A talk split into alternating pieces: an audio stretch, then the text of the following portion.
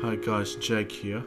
So I hope you enjoyed my last review on a 2007 sci-fi horror film Resident Evil Extinction.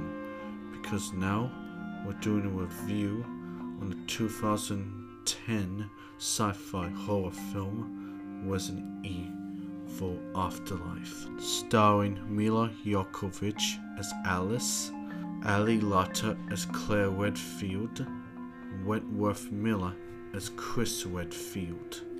And now the story. It has been two years since the zombie plague virus that Umbrella had created had spreaded like wildfire across the entire globe. And after Alice has destroyed Umbrella's main facility in Tokyo with an army of her clones, and with Albert Wesker completely destroyed, she heads off to find the other survivors. After hearing a transmitted video message to a place called the Arcadia, Alice is swept far off into the Eastern Europe, but there was no one found but a bunch of planes, and found no one else but except an old friend of hers named Claire Redfield, who tried to kill her, but when she was knocked out, she regained conscious, but she does not seem to remember Alice or anything else. And Alice and Claire head to a place, so in LA, a prison, where there are survivors. And after landing, they tell them that they heard the transmissions with the same ones that had stopped approximately six months ago.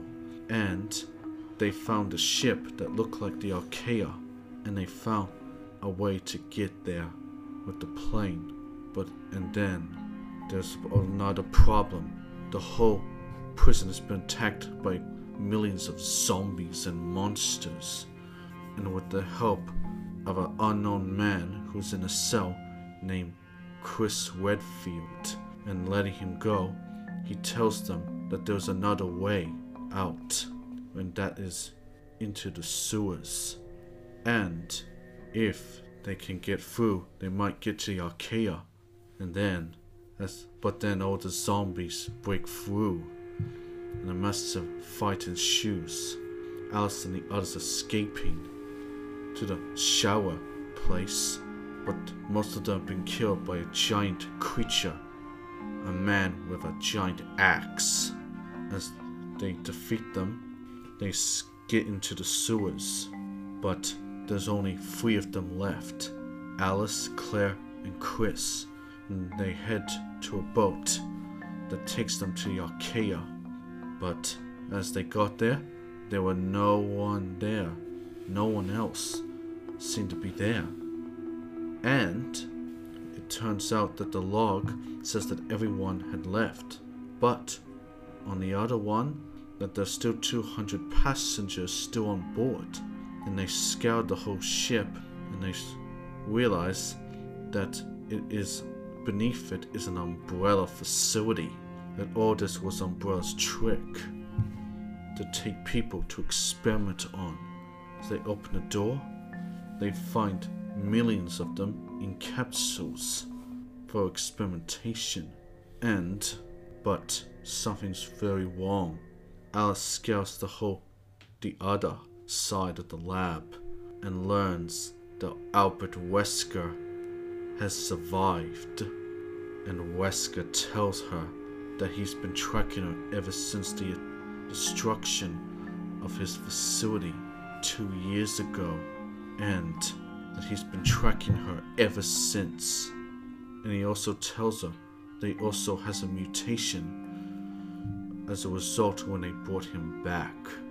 Then he he says he would digest Alice in order for him to gain control of his mutation. But and then a massive fight ensues. But with Wesker has superhuman abilities, speed, strength, and agility. And and in the fight, Wesker got shot in the mouth and through the head and being defeated Alice, Claire, and Chris free the others. But then Wesker heals and he escapes in a chopper.